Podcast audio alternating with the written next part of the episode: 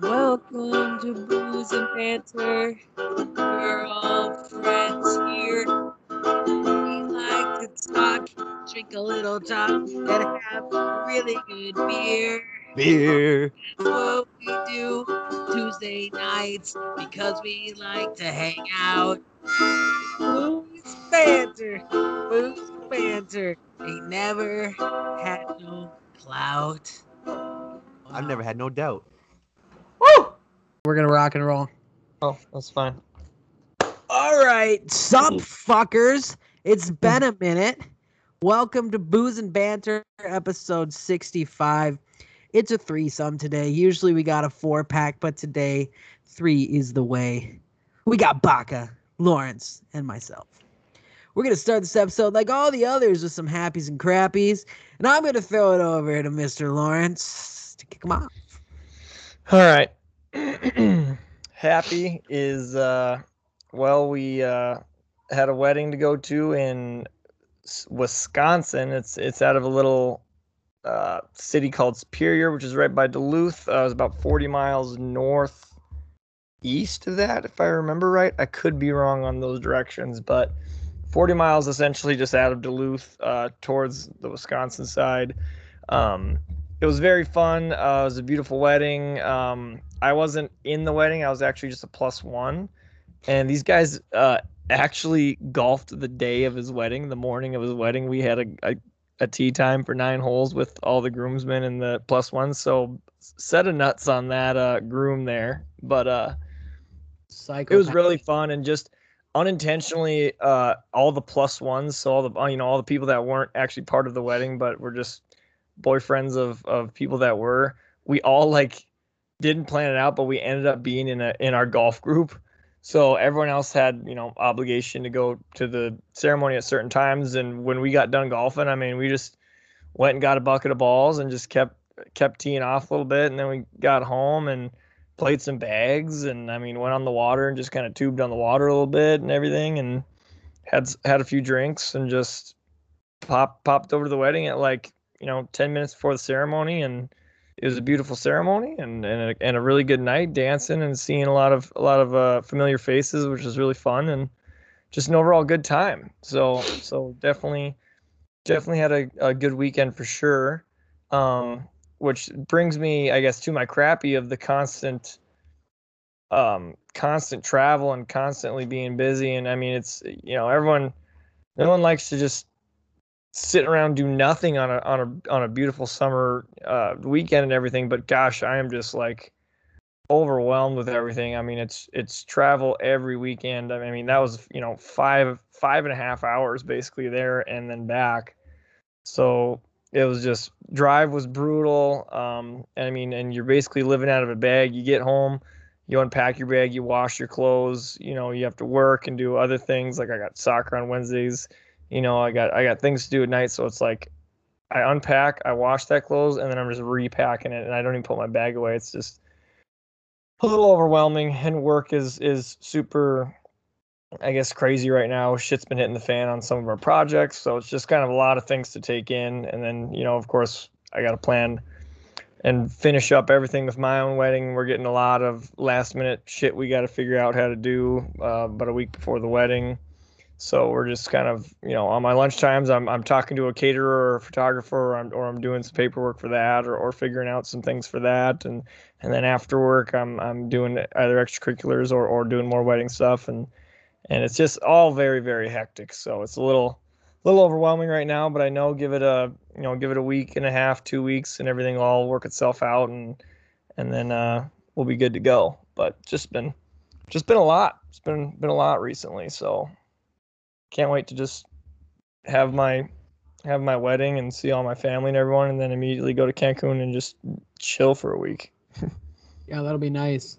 Yeah, so anyway, that that dragged on a little bit, but I mean it's it's been a couple weeks since our last podcast, so I mean it's just been catching up to me.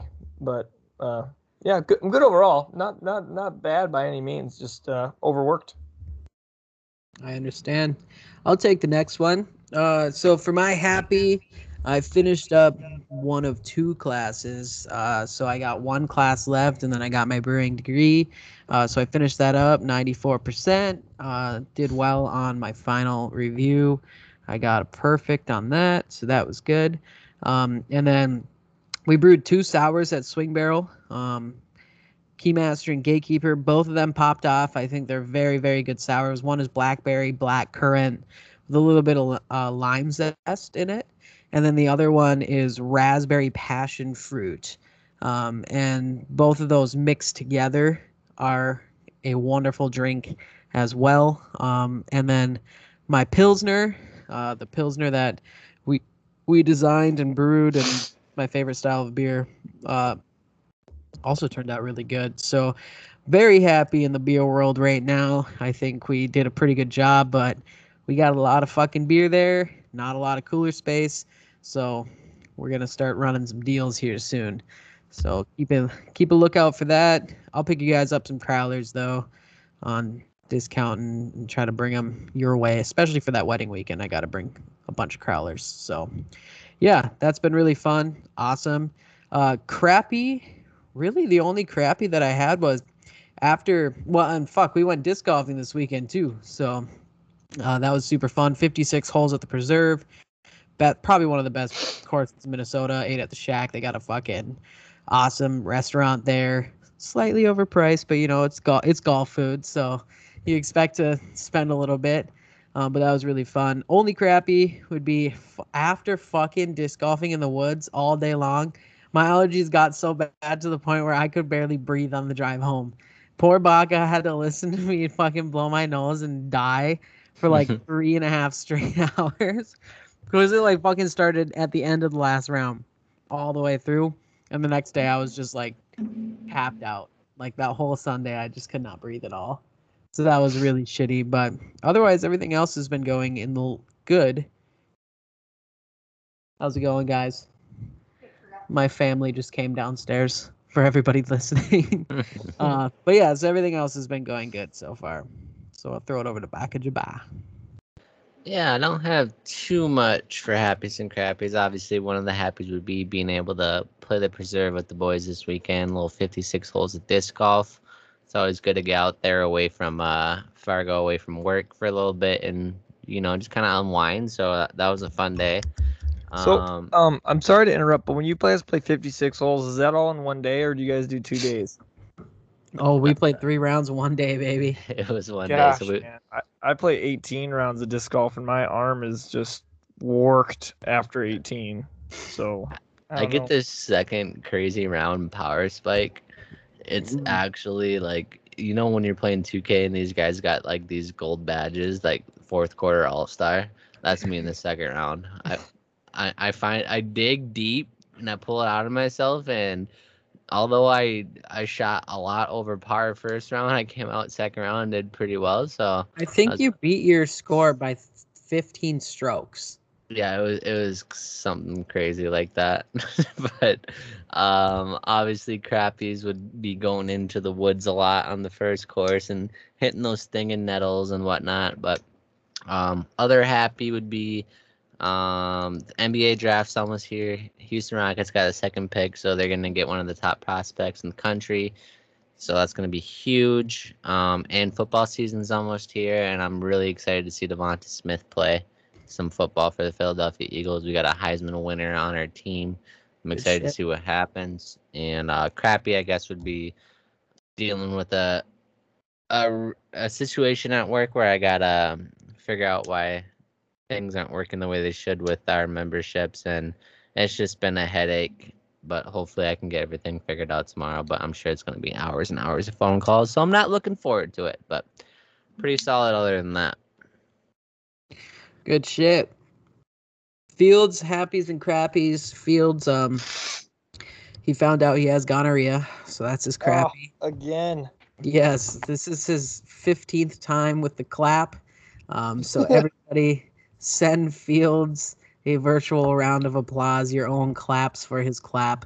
Um, and but for his happy, he ate a three pound burrito in under three minutes. So that was pretty impressive. He was obviously stress eating. uh, from finding out his diagnosis. But a three pound burrito in under under three minutes I mean, is that's that's a pound a minute for those who aren't mathematically inclined. Yep. So those are those are the Joey Chestnut numbers. But really important thing that happened since our last time recording was uh the Poirier McGregor fight. I know we're a week late on covering this, but we did have some beer bets on it.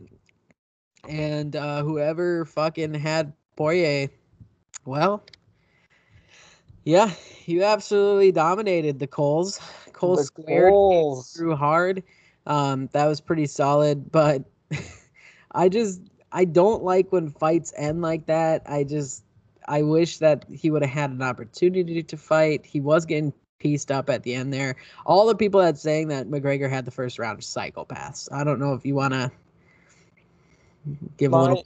my argument is that Mc- McGregor had the first half of the first round, and then after that, he just got trumped because anything that he was winning in the first half, I mean, it doesn't matter how good your first half is. If you get literally just ground and pounded for the last two and a half minutes of the first round, you're not going to win that round.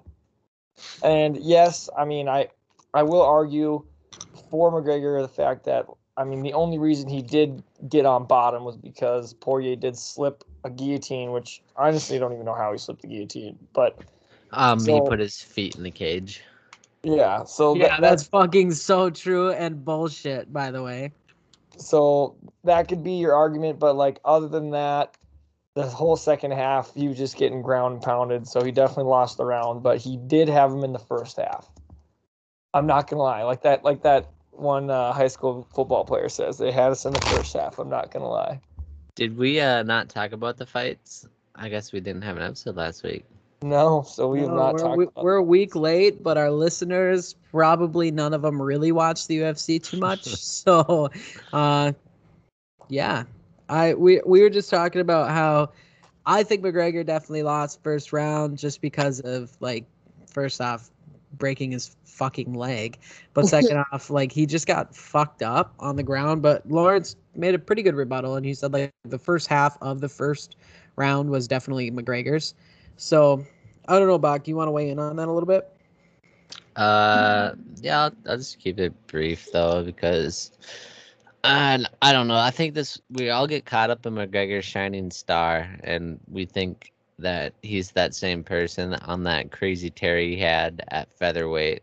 He only has one win at lightweight, and that was again. That's when he became double champ. He doesn't have a single other one in that. I mean, class. he's got one of the biggest wins at lightweight, champ, champ, baby. Yeah, one of the, one of the biggest for sure, and, and and think I think it was a beautiful ride that McGregor had, but I I just don't think, I think he has done it and he has made so much money he doesn't know who he is anymore. He went from this savage, witty Conor McGregor and destroying people with his words to this nice guy against Poirier in their second fight, and then that didn't work. So he went he went to impersonate his former self talking all this big talk at press conferences and trying to regain what he once was and I just I think he's lost. I don't think he knows who he is anymore. Um but it's not a sad story. It's dude's riding off into the sunset. I think he just bought a Lamborghini boat. I saw on Instagram today. Like the the dude's living. He doesn't need to fight again, but he will. Um for that fight, I think Poirier is gonna win that fight regardless of the leg. Um, I think Poirier is super underrated, but um, if it wasn't for McGregor, Poirier wouldn't be riding off into the sunset with boatloads of money. So shout out to McGregor for that. Um, other than that, I really don't have too much to add to it. I think so go ahead, Nick. I think it's funny, like all the post fight shit that's happening. Like Stevo said that he thinks Poirier is a better person and a better fighter, so McGregor called him a crackhead. like, like shit like that is kind of killing me. Like, I don't know. I just think a fourth one should happen. McGregor's gonna get his ass kicked, and that's gonna be that. I'm gonna watch it, and but I mean, there's still a chance. Like that's the problem. Is it's still fighting. There's still a chance. I don't. I don't see him succeeding in anything over than featherweight, which is 145. That's But- where he went on his giant tear. Like, and then he got his one win at 55. Went on to fight Mayweather, and made a boatload of money. And then he kind of just fucking. He, he hasn't had enough octagon time. He's not as hungry as these other guys. He's made it. You know, he, he's he's just not the same guy anymore. So Still, even if you were fighting McGregor, there's still a chance. I'm saying no matter what, you put any human in there, any human versus any human, there is a chance. there wasn't much of a chance on that Sean O'Malley fight, but uh Okay, fair enough. No, I, I completely agree. Um, in the fact that there there's always a chance. I mean, you know, odds are odds, but uh, all you need is one good connection where he overlooked or under or, or didn't step enough or something. But uh, I will say, I'm gonna I'm actually gonna back McGregor on the on the first round because he was looking he was looking like the old McGregor. He wasn't boxing. He's using his feet more than his hands. Um, you know, he's he's standing up with Poirier. He he threw. They both had some good punches thrown in early. Um, it's it's hard to to judge the you know both characters on just on a one five minute round that ended in a in a shin bone standing on his on the ground. Like, I I would I don't know what caused it. If it was the if it was you know micro micro fractures from constantly kicking him, whatever.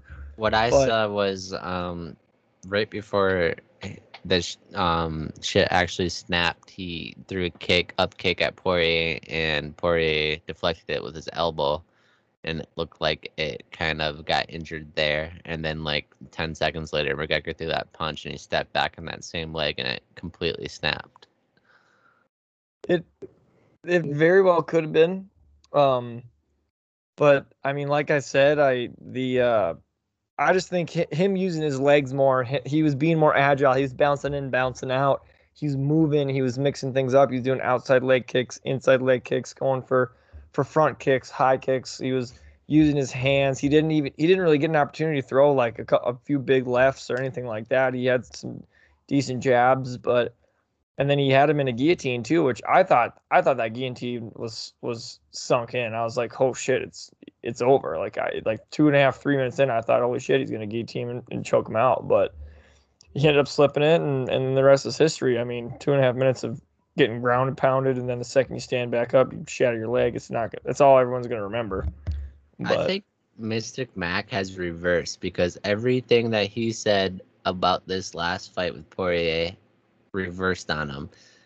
He said somebody, or he said he was going to send Poirier out on a stretcher. McGregor went out on a stretcher.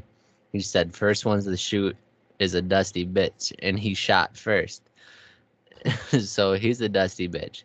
And then he said, I don't count submissions as real. It's just knockout is the only one I see in my book, like for my whole career. And then he was the first one to go for that guillotine. Obviously, he wasn't feeling comfortable with what was going on, so he he shot for that guillotine, and it was in tight. Poirier did say that, but I do think Poirier used his toes in the cage to get out of that. That wasn't called for anything, which is kind of dirty. But I don't know. I'm just, I think, I think his era as Conor McGregor, the the superstar, is still here, but like he's he's not on the level of like a top five lightweight in the UFC right now. See, McGregor could probably just do what Tony Hawk does and just show up to the X Games and just get bronze, and everybody's still stoked he's there. Like, True. fuck, dude. I, I know that's an awful comparison, but my point in saying is like, he doesn't have to play it like he's the top dog anymore. Like, he can probably just fight for the money and fucking for the fanfare at that point and just get out of there. But I don't know, man. It's it's I feel like it's tough when you are the top dog for so long, but he's not getting any fucking younger either. And his body, you can tell, is fucking tired. Like McGregor, even though McGregor looked like the old McGregor, McGregor has never looked not fucking tired after the first round. Every single he looks gassed all the time, no matter what. So you know, gassed and old versus gassed and young, you, you don't have as much of a battery any longer. That's not good. I'd say that with Poirier being like the same exact fucking age as him though, which is just crazy. Yeah, I think I think Poirier had a little bit more to to fight for on this one. I mean, although yeah, he did win the last one. I just think it's like the last one he won while McGregor's being respectful, and mm-hmm. then this next one is like he went back to just being a fucking ass and like talking shit about him and his family. Like same thing like with Khabib, like he was like talking shit about his family, like His religion. his- yeah, his religion, stuff like that. I mean, which don't get me wrong, like no, it's not called for, but I mean that's that's McGregor. Is he's gonna thirty percent of his fight is is your mental game that he's gonna throw at you. He's gonna make you he's gonna make you question like, am I even good? Like, is this guy actually like better than me? Is you know, am is, is he as good? He's he's just gonna get you thinking about other things other than just focusing on on the fight. But the is- problem is, is that he's kind of one trick pony. Like he's always gonna do that every single time, with no matter who he fights. So, like the nice guy side was actually out. fucking scarier. Like nice guy McGregor was scarier than just same old McGregor. Because like, what the fuck is he doing? He's being nice. Like that's not normal. Right, and I I think the game has kind of evolved on McGregor in, in the since like 2014 when he started popping off on this insane run. Like we've seen so much more actual mixed martial arts in the UFC than we have seen in the past. We've seen a lot more um, guys that are able to uh, take down, wrestle, fight off their backs, fight fight in top guard, and that's just not McGregor's game. He needs to be on his feet for him to be his best, and um, especially in that 155 division where there's so many killers that can use that ground game into their advantage. He just he just doesn't fit in anymore. Oh yeah, that's that's that's the thing too. Is like, I love watching stand-up fights. Like, don't get me wrong. Like, no one really wants to watch people kind of rolling around and stuff for a while. I mean, or else you just watch wrestling. But, um, I do appreciate the ground game. Like, I the whole fact of like, oh, a knockout is the only real win. Like, like I love not that I fight a whole lot, but like I love stand-up fighting. But like, I truly think I I, I used to wrestle, so like. I really appreciate like good ground game. Like when someone gets good reversals, good like and d- does really good ground game, that is just as crucial, if not more important than than on your feet. Because when you're on the ground, you can be maneuvered and controlled way more than when you're on your than when you're on your uh, feet. So just the fact that like I don't know if I just think he needs to really just work on his ground game, if anything, because his clearly stand up like that is your strong suit. Yes, you need to maintain that strong suit, but like standing up, you don't lose often. But every time when you're on the ground, like you just get shit rocked every time. Yeah. So and and the guillotine, my favorite choke too. Just the easiest one to sink in. It's so underrated. People always shoot the legs, use guillotine, and it's done. Yeah, I think we've sat on this for beat far beat too a dead horse. Well, yeah, I feel like we beat a dead horse because we basically said these same exact fucking things last fucking fight. It's just ridiculous. But another big piece of news is fucking Space Jam. I see your background came out. Baca watched the movie, but more importantly, I've been reading the reviews, baby. And people have been saying it's an atrocity. It's LeBron LeBron's acting is the worst thing that's ever come out of the NBA. They literally fucking said that. There was there was a fucking picture of the White Mamba next to that, and it said Space Jam is now the worst thing that's came out of the NBA. Which first off, White Mamba is probably one of the best things come out of the NBA. But anyhow, Scalabrine's the dude.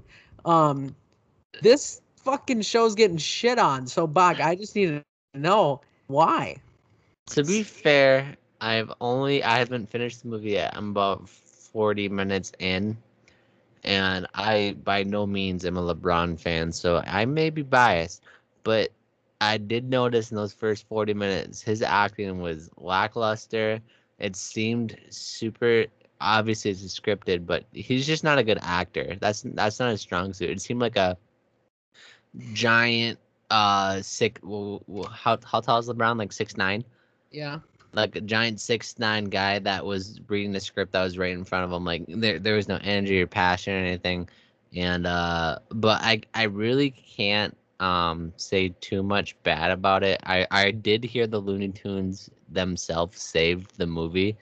I know I saw a stat on Twitter that like Wiley Coyote got like 300 points in like 30 seconds on a power spike in the third quarter. Spoiler, but uh, it it was different than um the regular Space Jam. Michael Jordan wasn't a great actor either, but it seemed a little bit more authentic and clean than what LeBron did.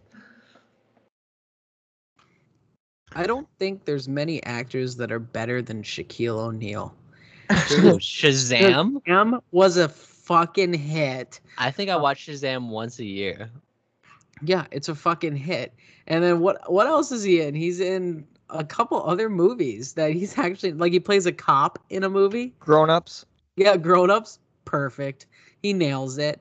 Like people just Shaq is the all-time MVP. Basketball, fucking acting in life. Give this guy that guy needs a fucking honorary lifetime achievement award. We should we should put him on the Mount Rushmore, like actually on Mount Rushmore.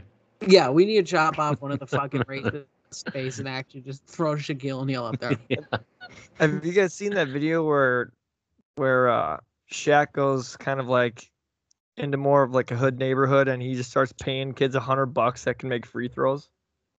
No, I did not. Yeah, so literally like so I guess uh police were like playing basketball with like the kids in the neighborhood and then they left and came back like 30 minutes later with Shaq. Like I don't know if one of the cops knew him or something, but Lily came back with Shaq and Shaq just starts like playing basketball with these kids and then he just he's like, All right, everyone line up and he just got a huge stack of hundred dollar bills. He's like, if you make a free if you make a free throw, you get a hundred bucks. And he's just giving out hundred dollar bills to these kids fucking making free throws in like in their neighborhood. I was like, Yeah, God, you, you are just a dude. The most recent Shaq thing that I saw was he he was at some jewelry store and some dude was purchasing an engagement ring, and Shaq went over there and bought the engagement ring for him. Oh yeah. Yeah, I saw did you see Shaq's comments about all the NBA players bitching about having to play too much? He said we have frontline workers and we got people that lost their jobs and we're making millions of dollars to bounce a ball around. I know what real work looks like, so I would never bitch about having to play basketball for a living. Like Shaq's on another level. Uh, I didn't know he said that. That's fucking shit. big. That's He huge. says some questionable shit. He really does.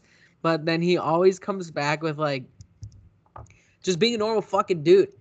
Like, I don't know a seven foot normal fucking dude, but the dude like actually was a cop for a couple months just to see what it was like. Like he actually went and graduated college and got a fucking degree because he figured that everything shouldn't be given to him. He went to acting school to like be on like he's at I didn't know I was such a Shaq fanboy until this moment. I didn't either. I didn't. I had no clue that I liked him at all. But everything about him is like fucking sick. Actually, I the guy is. Dare I say it? He might be better than The Rock. Shaq might be more of an American hero than Dwayne The Rock Johnson. Whoa. Have you have you seen the video? Speaking of Dwayne the Rock, have you seen the video where he just sh- busts his finger and he's just like, "Oh, I gotta pop this bitch back into place." No, I I, didn't see seen- that one. Oh, you haven't seen that one? I think he's on set. I think he was filming. Uh, uh, oh my gosh, what's the movie with Kevin Hart? Why can't I think of it? It's Jumanji.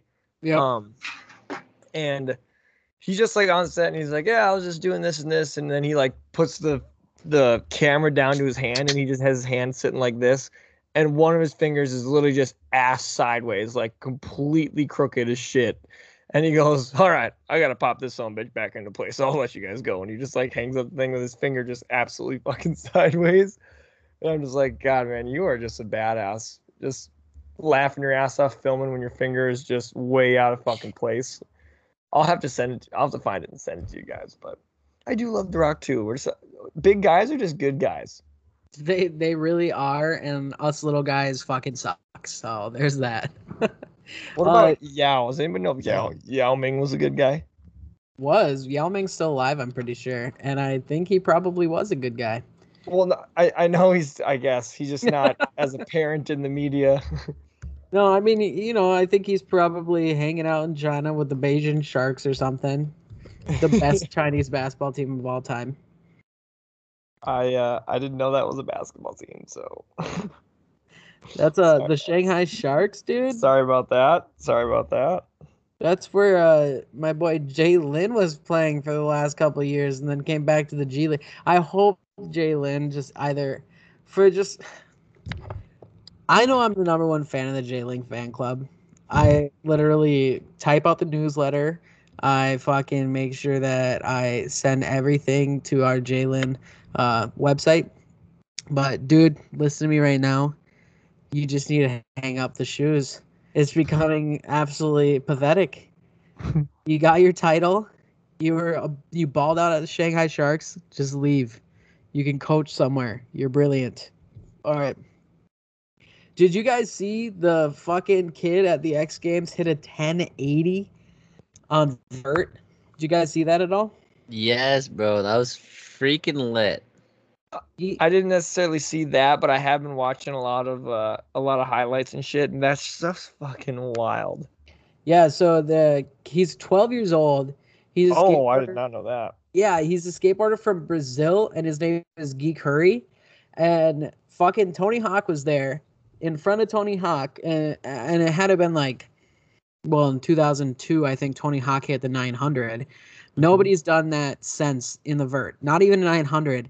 And Gui Khury, 12 years old, comes in, hits a 1080 on his final run, because you get six runs in the 20 minute span, and like I think the coolest thing about the the whole entire situation was like three of the skateboarders passed on their runs to allow Gui to like try to hit this.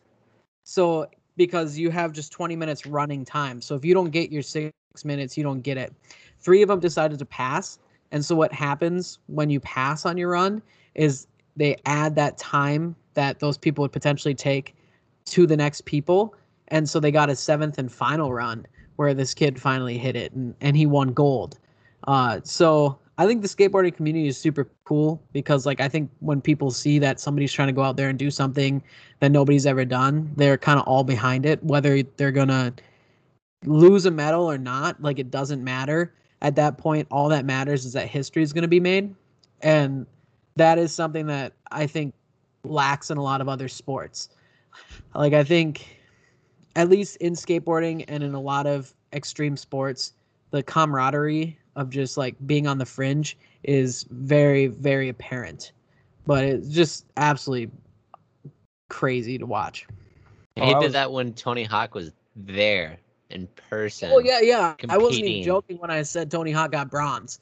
Like Yeah. 56 year old fucking Tony Hawk got bronze because he hit an absolutely spectacular like his his uh trick set was beyond mind blowing. And then Lutz comes behind him, does something better, and now they all just rally around this kid to just hit one of the most insane tricks of all time.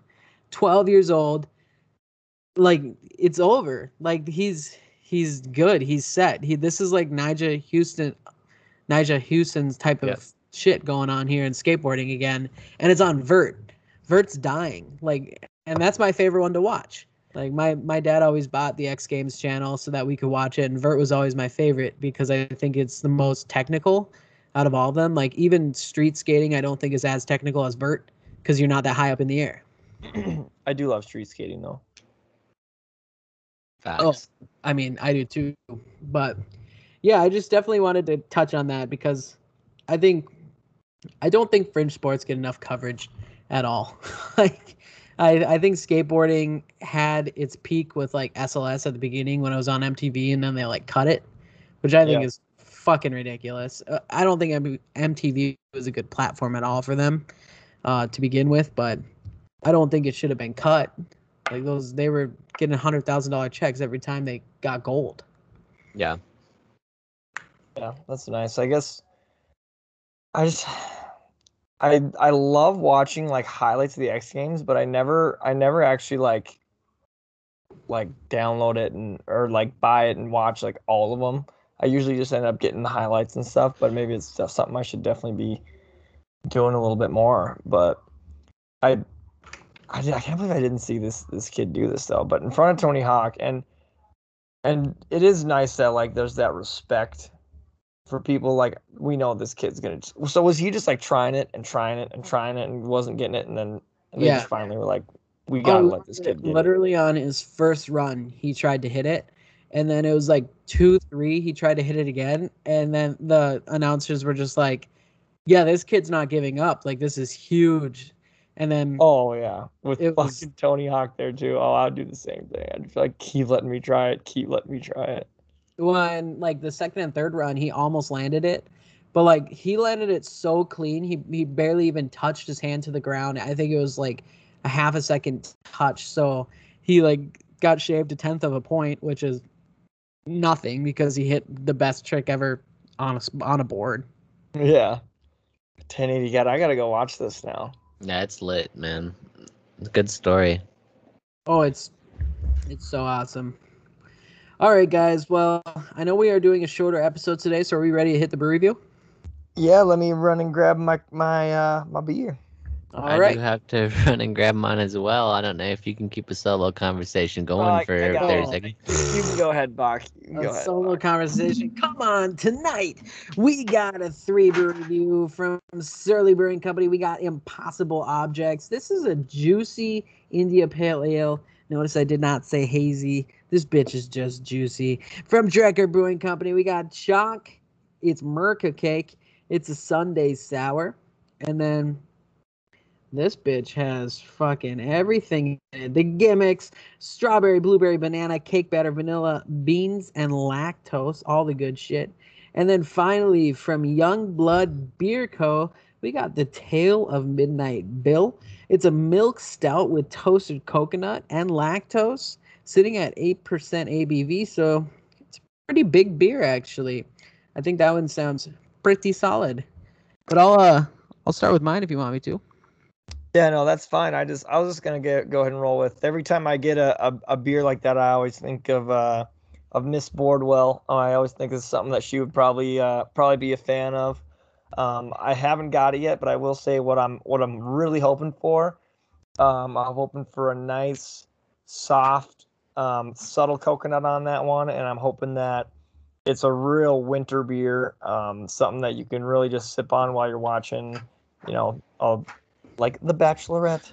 Yes. or something like that. So we'll we'll see what my anticipation is. I'm I'm, hoping it's got big bold flavors. You get a lot of a lot of oatiness, a lot of or a lot of oats if oatiness is a word, and then a subtle bit of coconut. I don't want that to overpower and be kind of that super sweet almost.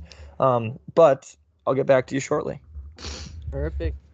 Well, I got Impossible Objects from Surly Brewing Company. Uh, this is a juicy India Pale Ale. Um, a lot of IPAs that we review are New England style IPAs, so those are going to be hazy. A juicy is generally slightly clear with a little bit of haze, but it is more. Uh, it's more hop aroma uh, on the citrus side, so the juice flavor definitely comes out of it. Um, on the nose, it is very, very. Uh, it's very citrusy, but also you do smell all the malt in there. I think that's something that Brewly or Surly kind of does with their brews. Uh, you can definitely smell the malt bill. Um, tasting it, it's kind of your classic IPA. So this is like, I think before hazies were super pop popular, juicy IPAs were kind of like everybody's hazies. So this was something that was like more palatable for a lot of people that are trying to venture into the IPA realm, but it still has a little bit of bite to it. This is brewed with Sabro, uh, Citra, and Eldorado and Amarillo. Um, all of them are also dry hopped in the beer, and you can definitely tell that it's dry hopped. You kind of get the Sabro like coconut in this, and then the Citra, Eldorado, and Amarillo definitely kind of uh, level the playing field with all the citrus uh, flavor in it. Again, this is like 7% ABV. I think it's a solid IPA. Um, I think that on their malt bill, you know, they have the golden promise and whatnot. I would like a more relaxed malt bill so that the hops could sing a little bit. Um, because I do taste a lot of like that malt grittiness. Um, but otherwise, solid beer. Um, would I put this in my mini fridge? A lot of Surly, uh, to be honest, doesn't go in my mini fridge because I think it is just Surly brews very safe beer. I think all of their beer is pretty much like, oh, it's juicy IPA. You kind of expect that, but nothing's mind blowing. So it's not going to go in my mini fridge, but it is something good to pick up, like if you just want to try something. Waka Jabbar. I have another Chonk to review with you guys today. Anytime I see this one in stores, I always pick it up. I don't think there's been a Chonk out there that I haven't been a super fan of, other than the peanut butter and jelly Chonk that was made. Uh, I think that's the only one that I didn't really, really love. Um, but this one is Merc Cake Sunday Sour. And this one is actually brewed with some cake batter. I don't think I've ever had a beer brewed with actual cake batter before. Fucking crazy. I hope there's no eggs in that bitch. Oh my god. Strawberry, blueberry, banana, cake batter, vanilla beans, and some lactose. So uh, I'm actually really excited to pour this out into the cup, see what the color is, see how thick this thick boy is, and uh, get the flavor out. So here we go with the first pour. Hope. Ooh, oh boy! I hope it's not super super sweet. That could be something that I feel like could get uh, pretty sweet pretty quick if it got away from them. But knowing Drekker, I'm sure they got everything leveled out nicely. It's a nice uh, dark plum color, I would say. Plum's a It- good a good word. It's a good description. It's a little bit uh, darker than what you would see in the picture here, um, but oh, got some of it in my nose again. Classic, classic on the step. Smells smells very fruity in my nose.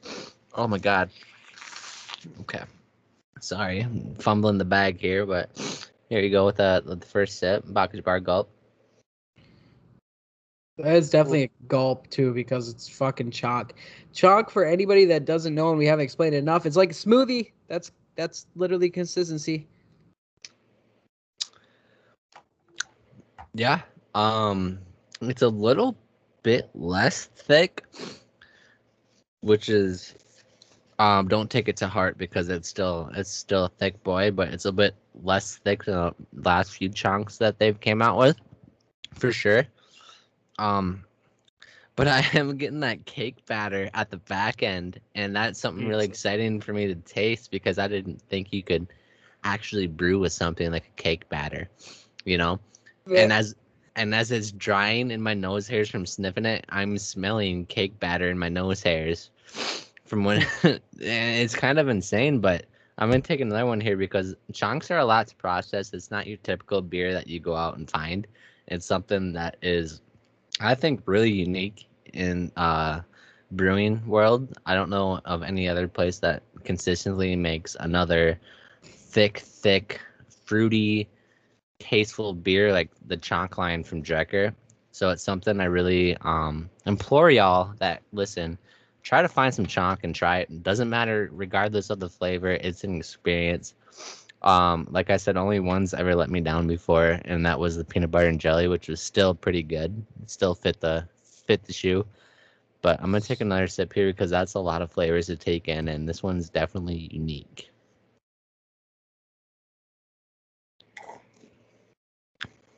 Oh my god, it's like a fruit fruit. Ah, I can't pin down this. I I cannot explain this. It, it it's probably my favorite Chonk I've like a. Julius. It's kind it kind of is like a Julius. It's like uh vanilla, strawberry, banana, orange Cake. Julius with some cake batter in there. So you're getting that birthday cake. There, there's so much going on in this beer. It's hard for me to pinpoint what the defining flavor is, but everything that they put in here works so um, well together. I think this will actually be my favorite Chonk that I have ever tried. Definitely my favorite Chonk that I have reviewed on this podcast. And um, this was the last four pack in Happy Harry's Day, which I'm sad about because I definitely want to drink this. I know my mom's gonna want me to save her one, so I can't share it with you boys. This this this is a special brew.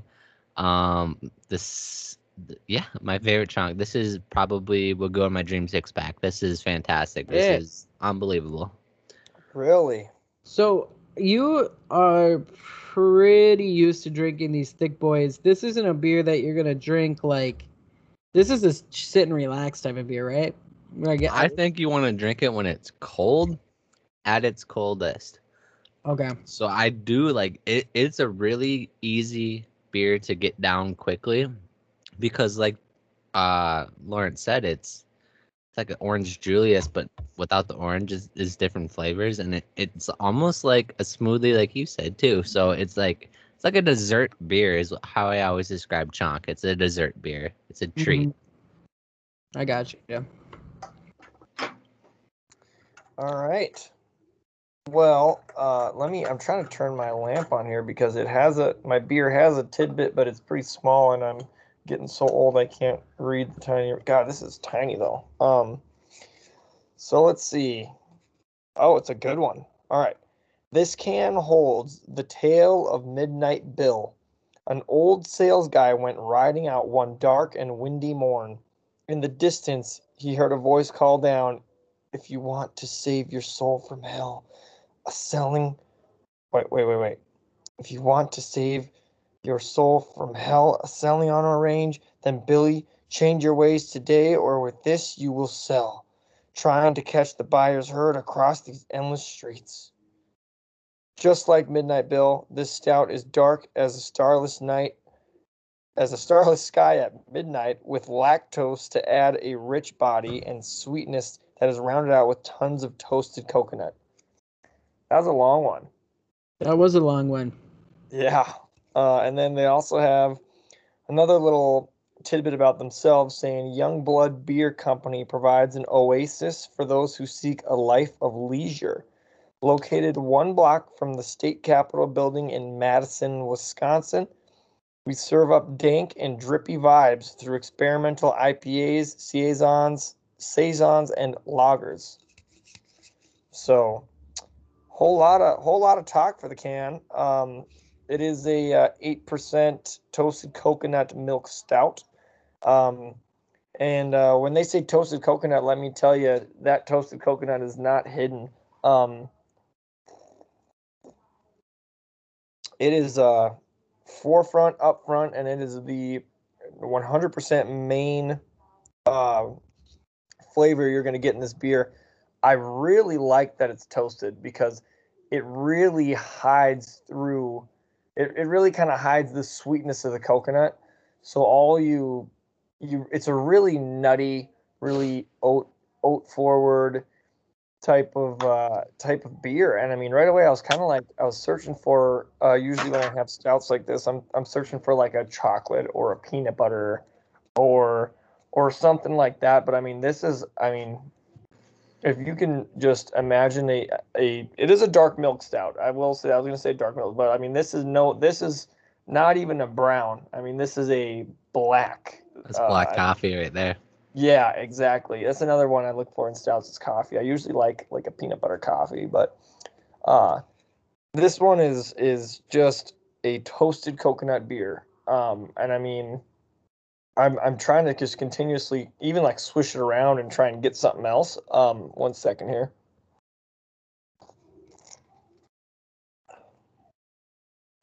I mean, you get you get that original feeling of milk stout right away because it is a little bit thicker.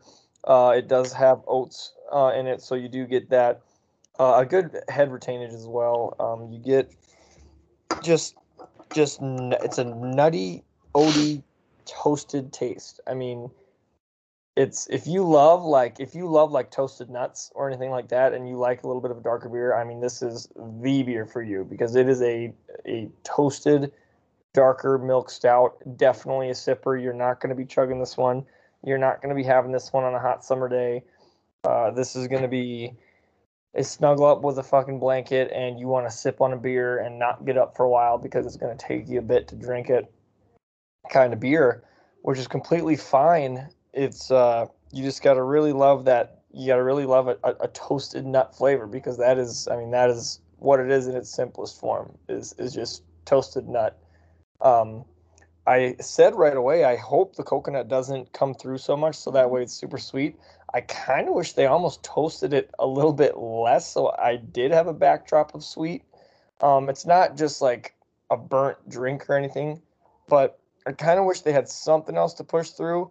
I think a tiny hint of coffee would have really went a long way, or or some type, or like even like an espresso or something in here um, could have really really put this beer on another level. Um, but it is good at its basic level. I mean, it is 100% toasted coconut milk stout. So I mean, for that they they absolutely nailed it. Um, I'm really on the fence on this one going in my mini fridge because they did a really good job. Um, it doesn't taste bad by any means.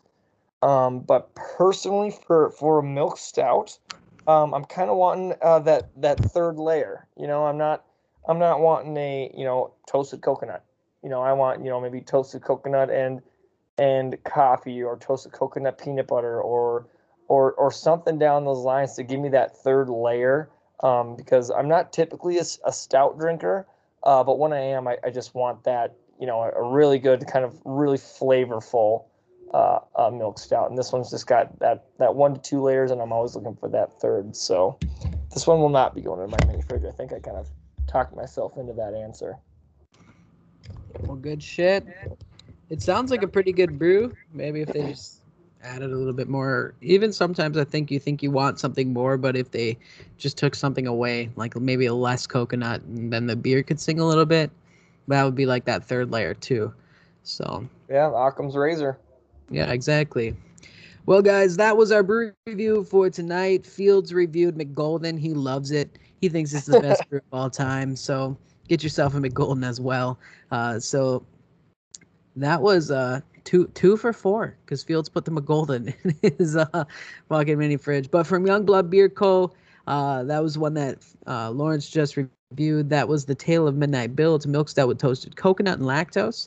And then we got Chonk from Drekker. This is Merca Cake. That's a Sunday sour.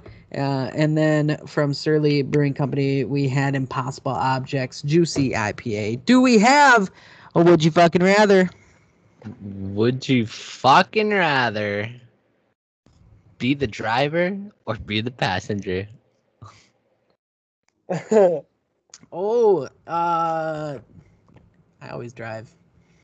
In an ideal world, if you had a choice with a safe driver, Okay, I'm the passenger, baby. give me my phone. Give me my fucking Instagram. All my fucking YouTube. I am the passenger in an i- ideal world with a safe driver. But if I'm having to ride with Derek, I'm the driver. Fucking even if I am the passenger and I'm riding in the car with Derek, I still have my hand on the wheel at least 17% of the time right? to get him back into the lane. So I think that is why I have become the driver because he has scared my life one too many times. But yeah, in ideal world, I'm a passenger. You're such a driver, though. Yeah, I like to have control a little bit. Th- this one was slightly split over 5k votes on Reddit. There was 2.4 for one and 2.5 for the other. So Um, I would. Oh man, guaranteed it's a safe driver. I'm gonna. Yeah, I'm definitely gonna take the passenger. I mean, I can, I can kick back. I can sleep.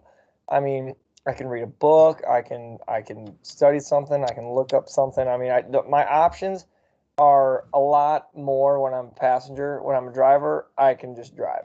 So.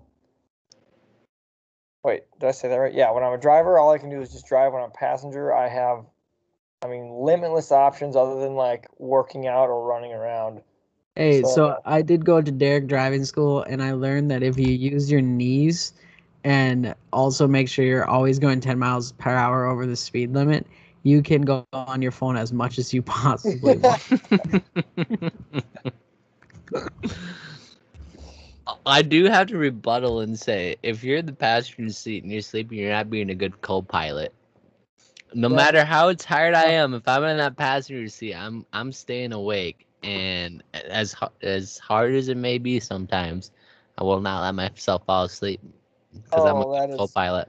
that is not me. I mean, literally on our I drove I drove the whole way to this wedding in Wisconsin and I drove around, you know, you know, everywhere we went in Wisconsin and then on the way back Jenna drove and I was like, I will try my best to stay awake just hmm. because like we didn't go to bed till super late because after the after the wedding we literally went we went to a bar after the wedding they had reserved a bar so like literally everyone's so exhausted it's like 12:30 and then on top of that everyone goes to a bar and I was just like I mean it was fun for like 30 minutes and then after that everyone everyone was literally just like oh my god I just need to go home but that is why I did not stay awake throughout the drive it was I mean I didn't sleep a lot but I wasn't the best co-pilot so Understood.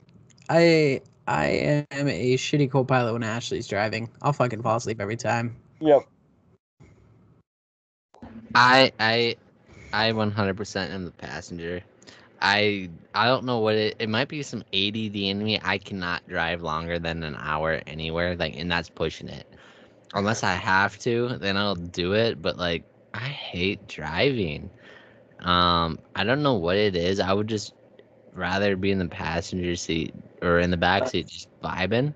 That's probably because you also focus on being a safe driver. yeah, true. like that's the thing. If you're a good driver or a relatively safe driver, you probably don't like driving as much. It's just I don't know, sitting sitting anywhere in a car for over like two and a half hours, I would rather not be driving. But then my phone dies because my phone life has bad battery in the passenger seat, and then I just have to sit and look out the window and vibe out to Nick's folk songs that he plays on his playlist. And sometimes it gets tough, but we get through it together because I am that co-pilot. I am that guy. All right. I love it. Uh, are we gonna do a word of the week this week? Or are we gonna hold off for Fields? we are going to do a word of the week because I found one that I really like. All right. Word of the week. Doop doop doop. Word of the week. Bach, if you're going to get a point, this is the week. You're being generous.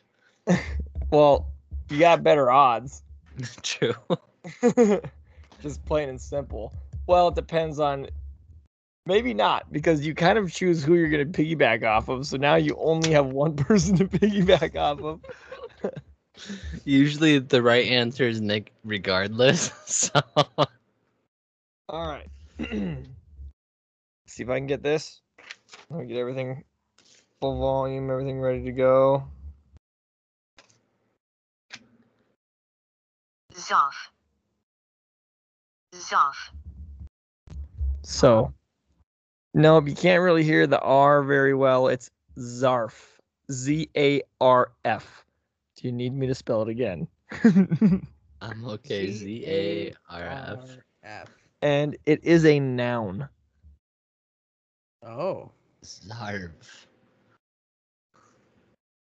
What is a zarf?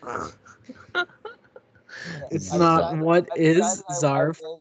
Start giving what, like whether it is a noun, adjective, verb. I, I will start throwing those out just because. Well, it I- makes it way more tough because now I can't even go with what is zarfing. It is what is a zarf. See, but see, but it narrows it down.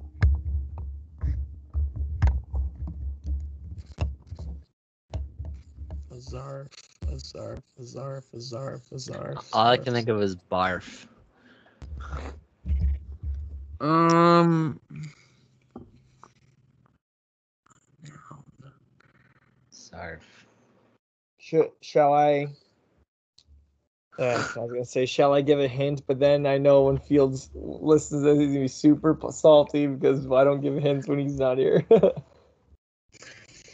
Um, I think a zarf is a a type of fish, specifically that of uh in the ocean. Uh, it is not a freshwater fish. It is a saltwater fish. A zarf is a fish that uh, also lives off of another animal like a shark. So I think a zarf is a shark's little feeder feeder fish that lives right next to it. All right. I actually really am struggling with Zarf. Um, That's a fucking hard word. Zarf. Zarf would be. God, what the fuck is a Zarf? Uh, a Zarf is a type of. Let's fuck it. Zarf is a type of foreign countries um alcohol that they produce kind of like our moonshine but it is zarf they use it during the holidays and they drink it as a delicacy that is zarf All right. Um, both very uh, good guesses. Uh, both very similar as well. Um, there will be zero points rewarded this week. fuck A zarf is a A zarf is a fruit something. Is can something koozie. is what? I don't know. I just think it's the true name for a can koozie, like an aglet is a shoelace thing. A zarf is a tube-shaped piece of material that is put around a cup for hot drinks to stop you from burning your fingers when you hold it. So Whoa. everyone has used one of these before at one point or another.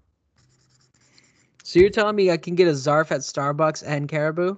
Every single time you go there, you can. the more you know that's a good one I know. I saw that one. I was like, "Oh, this is a good one," because everyone's always like, "Can I get one of those like cup holder things? right Those plastic do you, cardboard things?" do you think if we went up to Starbucks or Caribou tomorrow and be like, can, we get a, can we get a zarf with my drink, please?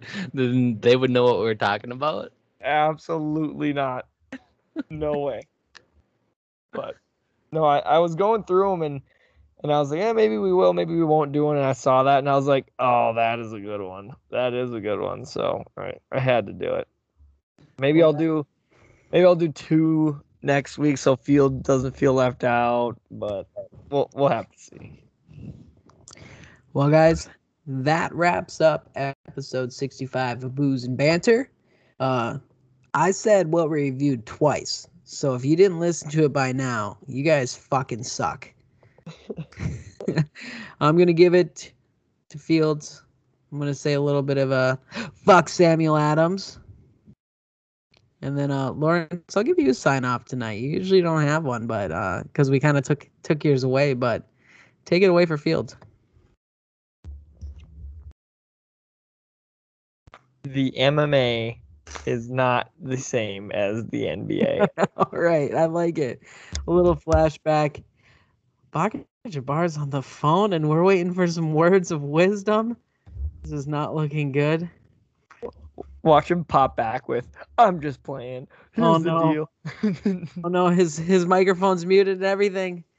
What are we gonna Alright. do for the words of wisdom? right, I got Words of wisdom, we are back. I had a work phone call. um, you don't have to attend every argument you're invited to. That's a really good words of wisdom. Just fun facts one. for the boys. I is a You're back bitch. your bar. I also, Loki, before we pop off here, I found a really good ro- would you rather. We could do it really quick. All right. Would you rather be scolded by Gordon Ramsay, Eminem, or Donald Trump? Oh, easy. Donald Trump. 'Cause Yeah, Don- I'd say Donald, Donald Trump as well. Donald Trump's just a fucking idiot. Gordon Ramsay and Eminem are gonna actually hit you where it hurts.